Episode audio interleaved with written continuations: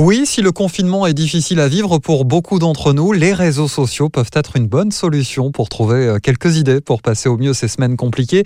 Je vous ai donc euh, réuni quelques idées qui, euh, je l'espère, vont vous permettre, pour ceux qui ne travaillent pas, de vous occuper un peu. Alors improvisez-vous au cuistot. Pour commencer, je suis certain maintenant que vos placards sont pleins, la balle est dans votre camp. Imaginez créer un plat un peu différemment hein, que le traditionnel pâte bolognaise. Vous avez différentes recettes, bien sûr, à votre disposition sur Internet.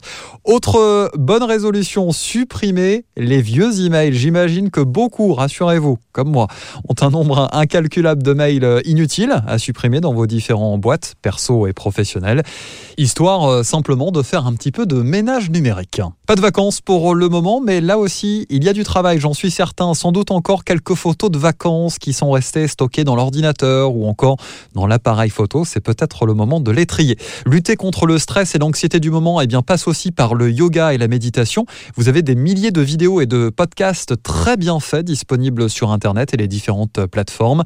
Vous pouvez euh, vous y aider pour découvrir peut-être ce milieu de la relaxation personnelle. Avec modération, je vous rappelle, aucun alcool au volant, mais les apéros virtuels se développent via Skype, Messenger ou WhatsApp, chin-chin à distance, histoire de retrouver les copains, les amis, la famille avec euh, leur sourire. Enfin, je voulais terminer par l'entraide et l'unité, faire la queue au supermarché à la place d'une personne fragile qui ne peut se déplacer. Renseignez-vous, de nombreuses villes partout en France proposent un service d'entraide entre personnes habitant la même commune pour le retrait d'une course ou alors d'un simple médicament. Sans oublier tous ceux et celles qui travaillent personnel soignant en première ligne, que vous pouvez applaudir tous les soirs à la fenêtre à 20h, comme des millions de Français.